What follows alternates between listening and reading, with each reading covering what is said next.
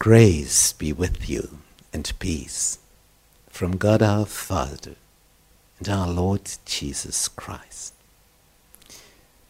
In our series about the history of Reformation, today the theme the Reformation in Switzerland. And we welcome all our visitors in the internet. Back in former times, we go back 500 years. Switzerland, in the middle of Europe, a country full of huge mountains. So it's situated here, country of Europe, with colors which show the following orange and yellow uh, areas of Protestant religion. And the blue color, Roman Catholic religion. Here, Greek Orthodox. Here in England, Anglican. And we are in this area here. And we talk about the time when this changed from blue to yellow. Here we have Zurich, and Ulrich Zwingli was born here in Wildhaus, near the Rhine. We can see this better on this map of Switzerland. Maybe you have never seen this before. The brown colors show the mountains. And the more it is green, the more it is a plain. These here are lakes, huge lakes. Here Geneva, Bern, Basel, Zurich. These four are the biggest towns in Switzerland. First of January, 1484. Six weeks before, Martin Luther was born in Germany. And then, the first day of January, the first day of the new year, 1484, here in Wildhaus, near the Austrian border, here the Rhine, the river Rhine is the border, so not far from here, high up in the Alps, 1,200 meters high, there's Wild House. In English, wild house. Then it looks wild there. High peaks everywhere.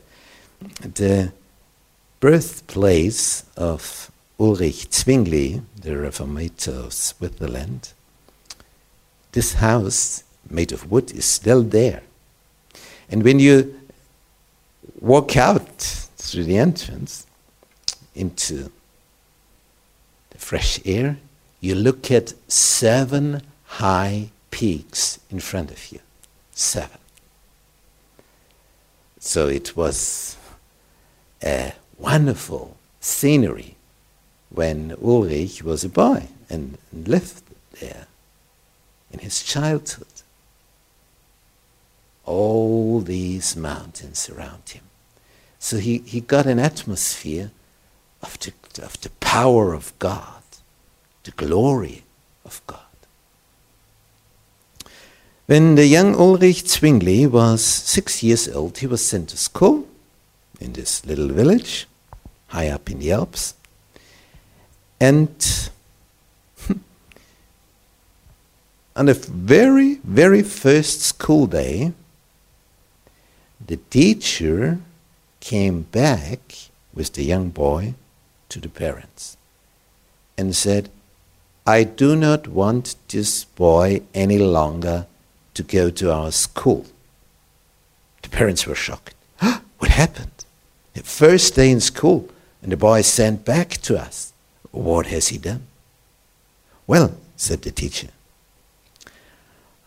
I have talked to him, then I discovered this boy is able to read. He's able to write. He's able to count up to so many numbers. Everything I teach here in the school for the first four years, this boy already knows. So, what should he do in our school for four years? he, he can make the examinations, he can do the exams of the fourth form now at the first day in school. Send him somewhere else to a higher school, not, not to our little village school. He, he doesn't learn here anymore. I, I must teach the other ones who don't know this, but, but he already knows everything I want to teach to him. So it makes no sense sending this boy to our school. The parents were surprised, of course the young Ulrich. He had older brothers and sisters, and he had learned, when, when they had learned the letters and all the stuff you learn in elementary school. So he was sent to his uncle, who was a priest, who lived here in Weesen. That's not so far away. I've gone this by foot here down. You can cross it by car. You must take such a huge long way around because here are mountains in between. But on foot you can just walk down there, cross the peaks, and then you are down there. And here in Weesen, he got his next education, but soon was sent further on to better schools. He was even sent to Vienna, capital of Austria, because there was a university of music, and Ulrich Zwingli was a, a wonderful musician. So he studied in Vienna music. And then he came back to Bern, Basel, and in Basel he got his education in theology. He became a priest. And he had an excellent teacher there who told him very, very wise informations about the Bible. His first town where he had to be a pastor was here, so not so far away from Wildhaus, Glarus. And he was famous for speaking. He, he could address people in such a way that they they listened. At this time, 1515, so he was now 31 years old, the following happened. The Swiss people in this time, they had not the same economic situation as they have today. Because today Switzerland is the richest country of Europe, and Swiss people are the richest ones in Europe. But 500 years back, they were very, very poor because of the Alps. Most part of Switzerland is full of mountains, high mountains. Here you see white areas, so there is snow, ice all the year around high, high peaks, the highest peaks of Europe, they are here in Switzerland and down here to the border of France and Italy, Mont Blanc, the white mountain. So, because the German, uh, the Swiss peasants were so poor, they wanted to get more money, and there was only one possibility to get money to, to get a lot of money when you became a soldier for a foreign army. And Swiss peasants, they were good soldiers because they lived in the Alps. They had learned going up and down the mountains, so they were in, in, in good physical condition. Eh, they were, they were ready to fight. They had hard work and they were strong. They, they were soldiers other kings wanted to have. They were willing to pay for Swiss soldiers. So the, the peasants, the young peasants, they flocked in hundreds and thousands over to the French king, over to the Pope, Italian states, and fought for them. And they got money if they survived in the battle. If not, then they had lost their lives. A group of people from Glarus, where Zwingli was pastor, made their way down to Italy because there should be a big battle between the King of France and the Pope. And both ordered Swiss peasants as soldiers. And Zwingli accompanied his group as a pastor for military service so that he can pray with the wounded and the dying and so on. And when he was uh, an, an eyewitness of all the battle that was going on and, and what happened afterwards, Zwingli was shocked because he saw the following. On the French side, Swiss soldiers. On the Pope's side, Swiss soldiers. Swiss people fought against each other in foreign armies. They shed their blood for, for, for foreigners, for foreign kings, Pope, King of France. And afterwards, when Zwingli went home, he, he came home with the rest of these people from Glarus. Many had died, others were wounded, some had lost an arm or a leg. They came back. Oh, it was, it was horrible. And then Ulrich Zwingli started to preach in Glarus and told the people, What are you doing? That's simply crazy. Imagine you, Swiss people, you fight against each other for others, just for money. And then you are dead or wounded. Look, look at the people who have come back, how they look like. When they have gone from here, they were strong, powerful. Now, look at them. One is blind, one had lost his leg, his arm. Don't continue like this. Don't go on like this. If you want to fight, fight for Jesus, our Lord. He is our King. But do not fight Swiss people against Swiss people for foreign kings. That's crazy. Stop that nonsense. What happened? These sermons, they had power. The Swiss people thought about it and discovered Zwingli is right. We, we do not want to fight against each other anymore. We want to, to fight for Jesus. That makes sense. Fighting with the Spirit, not with weapons, killing other people.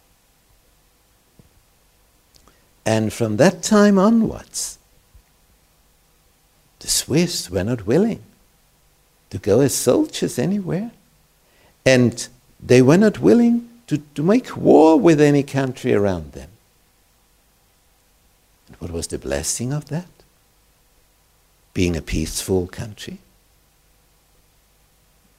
Today, Switzerland is the richest country, the richest state in Europe. Interesting, isn't it? Well, here he worked as a pastor, his first town. Here is a monastery in Einsiedeln. It means a very lonely village. This German word means that. There was a monastery, huge one, very big. There was an image of Mary, the mother of Jesus, and once there was a fire in this monastery, and this image already got fire, and it, it didn't burn to the ground, but it became black because this was made of wood and it burned already, and then it was a black image. And it was called the Black Madonna. Madonna for woman, Mother of Mary. And this black Madonna, because it was now a black figure, this black image, it, it got a certain image around it because people flocked from far away to go there and to pray to this image, to this black Madonna. And Zwingli was called to be a pastor there so that he, because he preached so, so fine, in such a fine way, so that the income of the monastery would grow higher and higher. And really, when, Zwingli came there, more and more people came because it was told, oh, go there, listen to this pastor. Oh, his sermons, just great. You must, you must hear this. And more and more and more people came to the monastery in Einsiedeln, and, and the head of, of the monastery, he was happy. Ah, so many people around. And at the end of the year, they had a look at the income. And instead of more income, for this year there was a lower income. And the committee, with the head of this monastery, they were just surprised. They said, well, well, what's wrong here? More and more people have come, so many as have never have come before. There should be more income then, isn't it? Why is it lower then? And one of them said, huh, I know it. You tell us. Have you ever heard a sermon of, of Zwingli? So this high, uh, these heads of the monastery, these heads, they, they hadn't gone there. They, they, they were the prominent ones. They did not listen to his sermon. They just lived in their luxurious life. And he said, I have gone there. I've heard him preaching. Do you know what he said? An image like this Black Madonna cannot help you. Do not pay for anything which cannot help you. Pray to the Lord Jesus Christ, who is alive, who has risen from the dead. Mary is dead, but Jesus has risen from the dead. Go to him. Address your prayer up to Jesus the Lord of the Lords. He can really help you. Not this black Madonna, this image of Mary. It's a piece of wood, dead, nearly burned. So the heads of the monastery discovered, hmm, Zwingli is of no use for us. He, he, he doesn't help us for, an, for a higher income of the monastery. And in the meantime, people of Zurich had heard of Zwingli preaching in Einsiedeln, how all the people flocked there to, to hear him. So they called him. On the 1st of January 1519,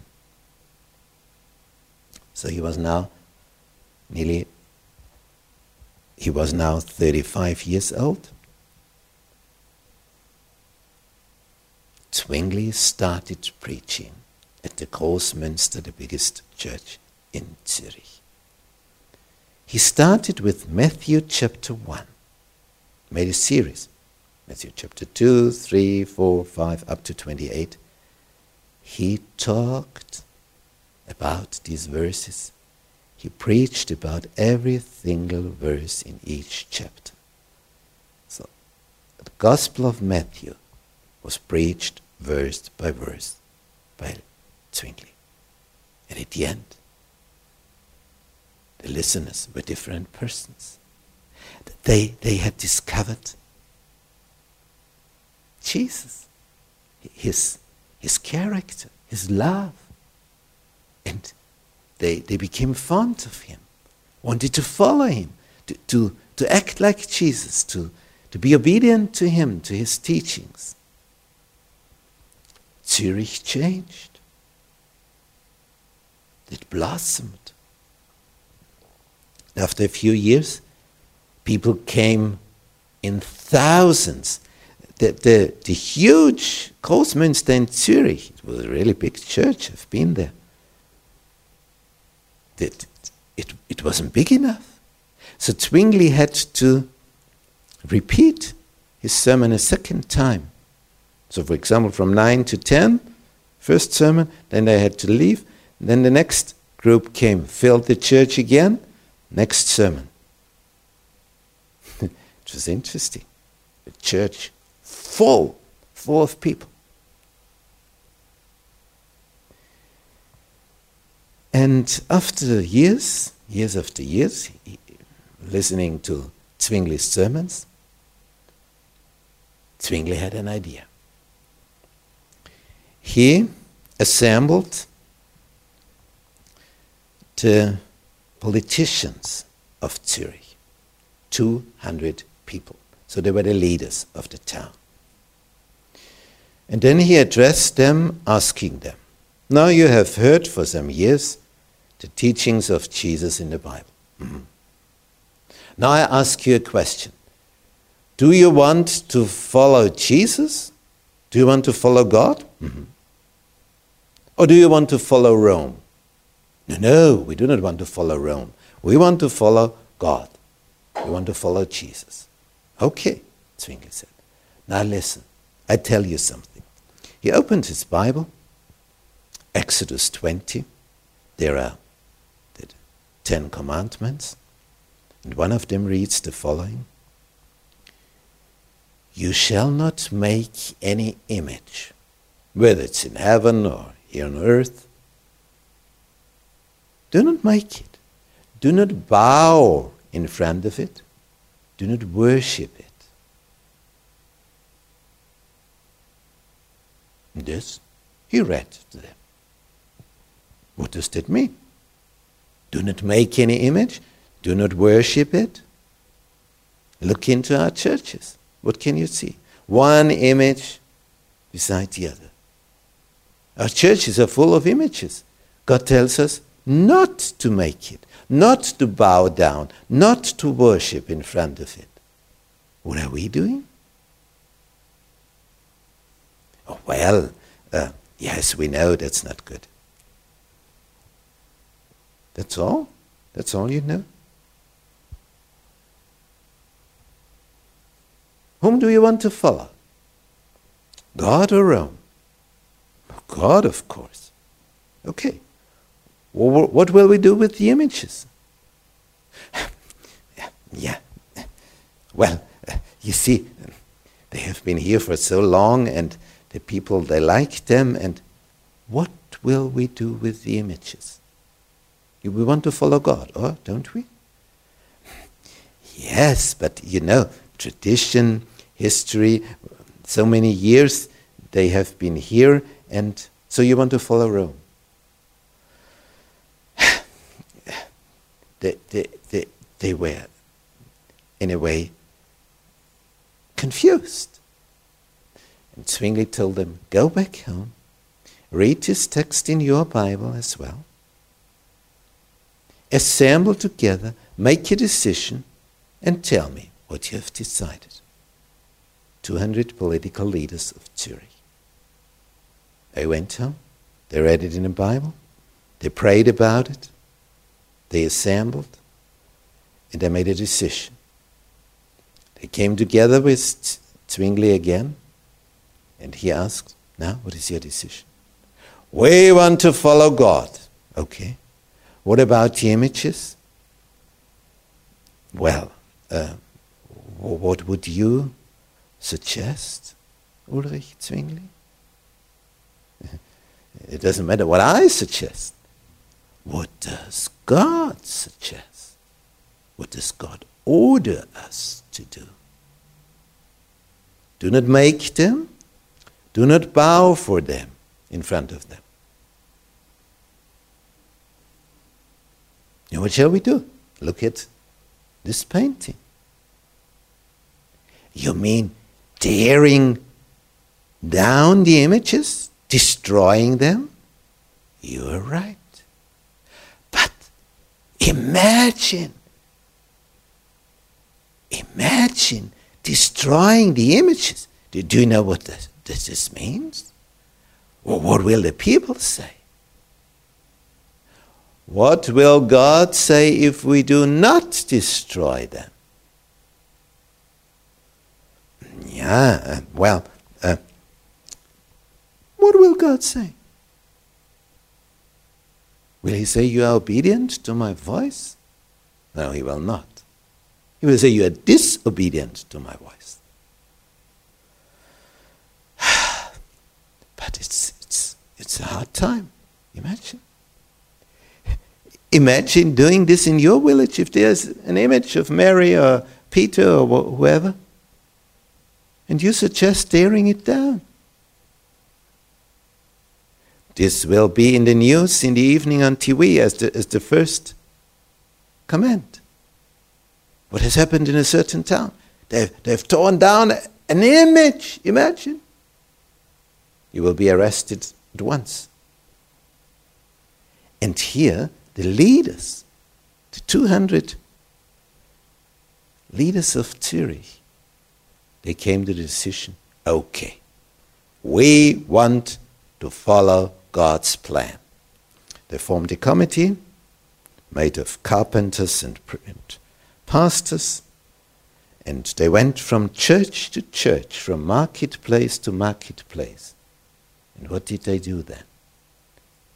What can we see here? What did they do? Tearing down the images to the ground. What do people think about it? they help together. This one here, oh, he's maybe shouting, Hallelujah! Because God's will is demonstrated. Here we see on the left of the painting Ulrich Zwingli. Pray.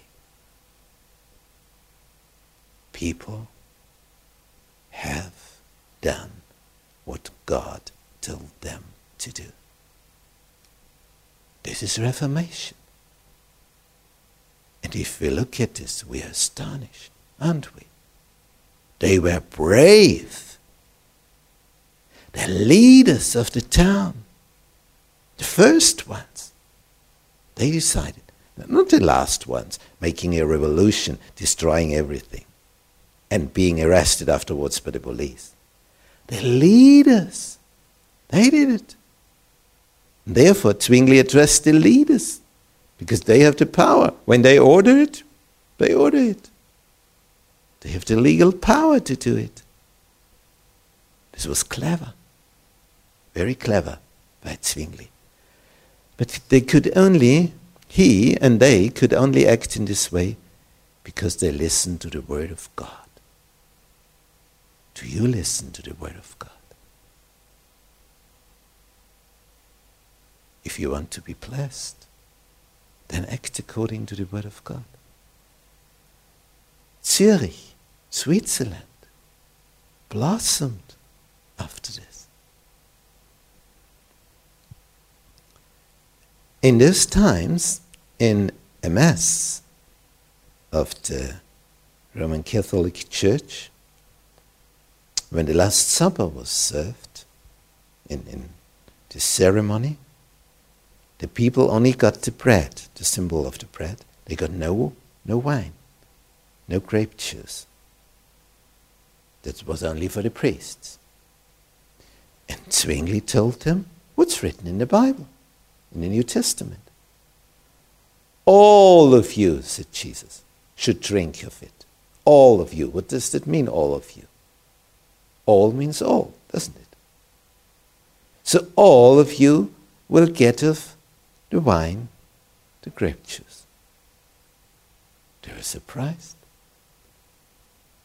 So in these Protestant churches in Switzerland, they got the Last Supper in two symbols bread and wine. And not only bread. Oh, this was something. The people flocked in thousands together. In thousands. Bread and wine. Grape juice.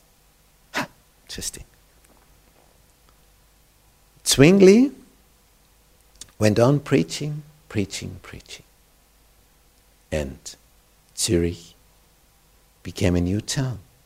It was so blessed that people from Basel and Bern, the next big towns to Zurich, so there's three mains here, three main towns, in this triangle, Basel, Bern, Zurich. When they heard about the blessings Zurich had received because of following the Bible, following God's words, they decided to become Protestant towns as well. So now there were three Zurich, Basel, Bern. But people from here, in the inner area of Switzerland, Lucerne, Schwyz, and further on down here, Uri, Unterwalden, they, they were in, in the midst of their valleys.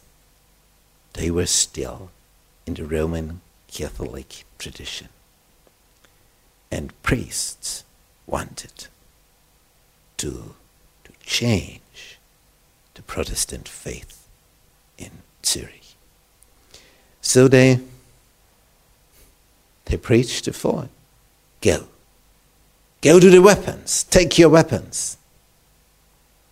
And we want to make an attack from the inner parts of Switzerland. The priests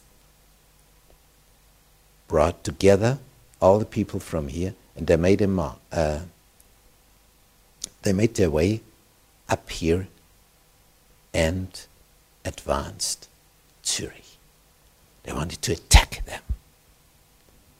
The people of Zurich were surprised, astonished, in a kind of shock. They, they were not prepared for that, being attacked.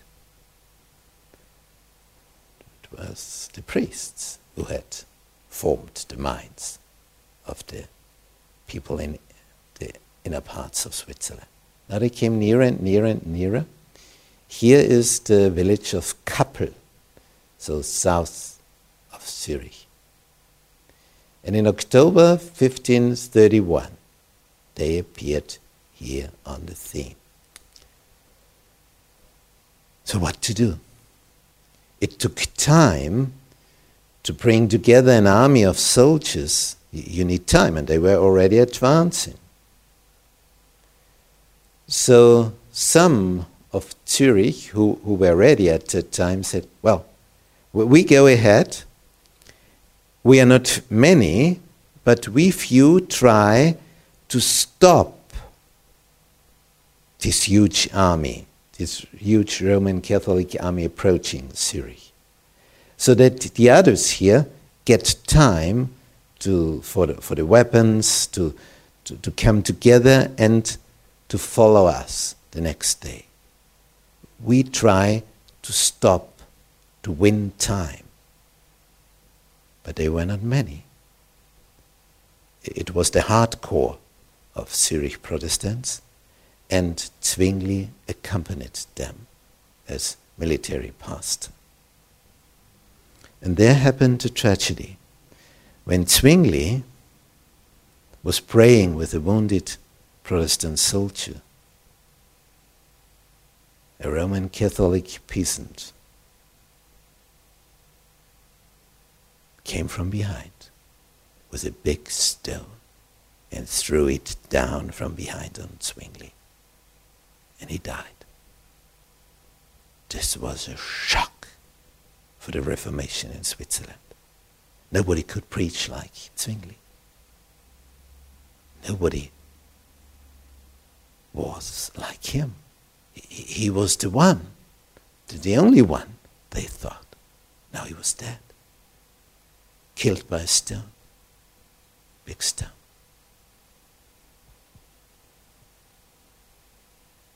What happened then? Because of this tragedy, the people in Zurich found out we must stand together in harmony. We must press on. And from this time onwards,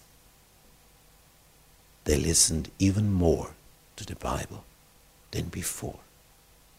They were even more interested in doing God's will than before. So the Reformation in Switzerland spread, and here on this map we can see this is Switzerland, and what's yellow? Followers of Zwingli, followers of God, of the Bible. And it spread over to Geneva. But that's another story. Let's give thanks to God. Our Heavenly Father, it's you who started the Reformation in Switzerland through Ulrich Zwingli. You have given him the power of the Spirit that he could do what he has done, what he has done for his country, for his countrymen and women. Thank you, O Lord, that your word, which Zwingli translated into the German, Swiss language, that this translation became known all over the area and people could read what is to your will, O Lord? And they were willing to follow. And therefore the Swiss state blossomed. It blossomed to this very day.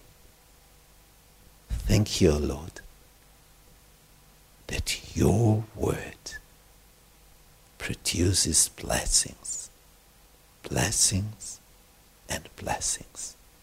Thank you for that. Amen.